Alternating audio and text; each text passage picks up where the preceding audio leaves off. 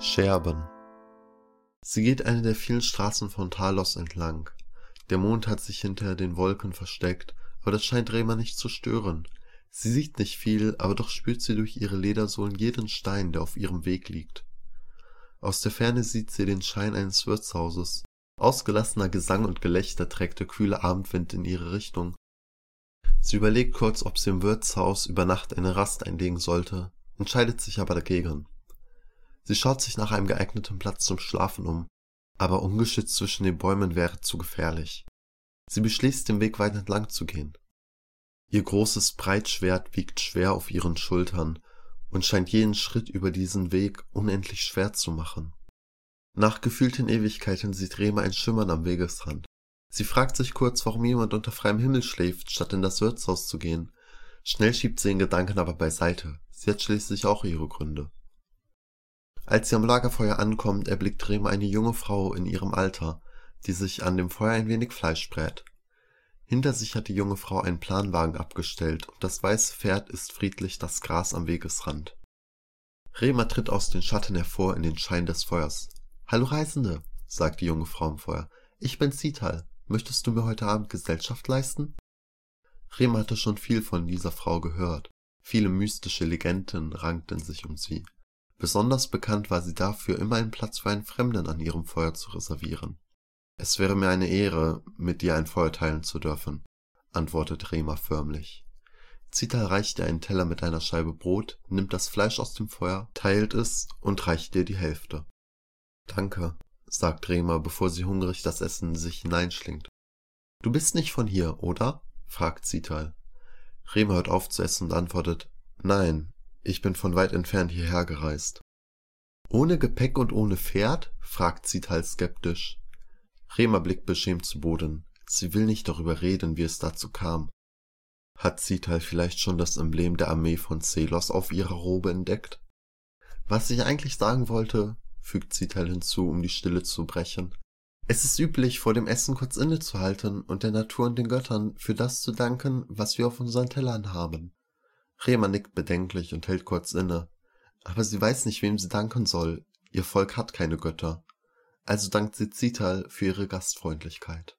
Sie essen stumm weiter, bis Zital fragt, Rema, was führt dich nach Talos, das Land, auf dessen Boden du gerade sitzt? Rema fragt sich in Gedanken, woher kennt sie meinen Namen? Ein leichter Anflug von Panik greift sie, aber sie hat sich wieder schnell unter Kontrolle. Zital wirkt nett und aufrichtig und nicht wie eine Räuberin oder Kriegerin. Aber Rema antwortet nicht auf die Frage. Stattdessen rollt ihr eine kleine Träne die Wange hinab, ohne dass Zital es bemerkt. Was führt dich in das Land, in dem du so viel Leid und Tod verursacht hast? fragt Zital verärgert und deutet auf das Emblem der Armee von Celos. Rema sagt nix, sie hält den Teller immer fester in der Hand. Weitere leise Tränen folgen der ersten.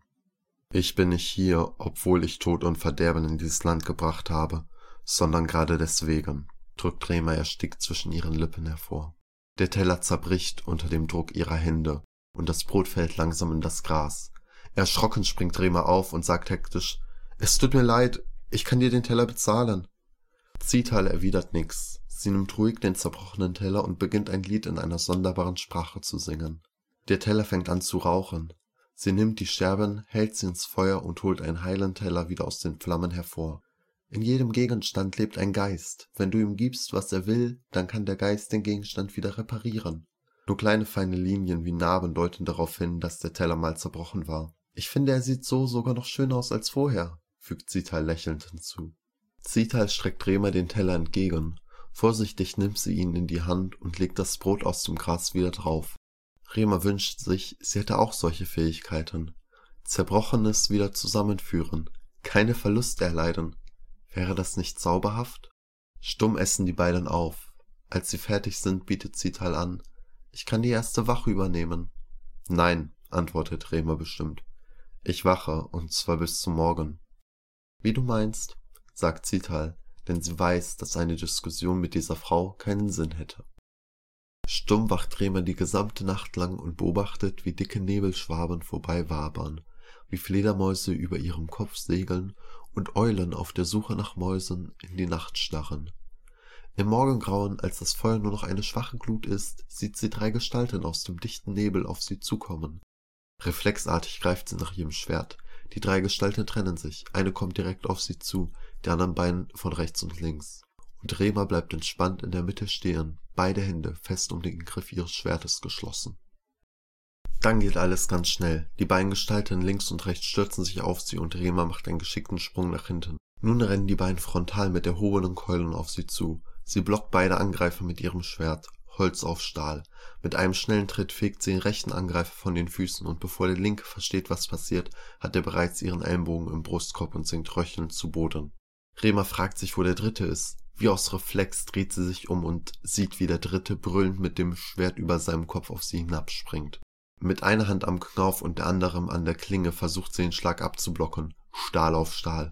Doch mit einem unangenehmen Geräusch zerbricht Remers Schwert in drei große Stücke. Mit einem hasserfüllten Schrei rammt sie den Knauf ihres Schwertes in das Gesicht ihres Opfers, welches ohnmächtig zusammensackt. Die beiden anderen, die gerade wieder aufgestanden sind, schauen Rema erschrocken an und ergreifen dann hektisch die Flucht. Zital hat alles beobachtet. Sie weiß nicht so recht, was sie sagen soll. Höflich bietet sie an. Dein Schwert, ich kann es reparieren. Nein, sagt Rema bestimmt. Wenn du mir wirklich helfen wollen würdest, dann wäre mein Schwert das letzte, was du reparieren würdest. Rema lacht bitter. Das einzige, von dem ich will, dass du es reparierst, kannst du nicht reparieren.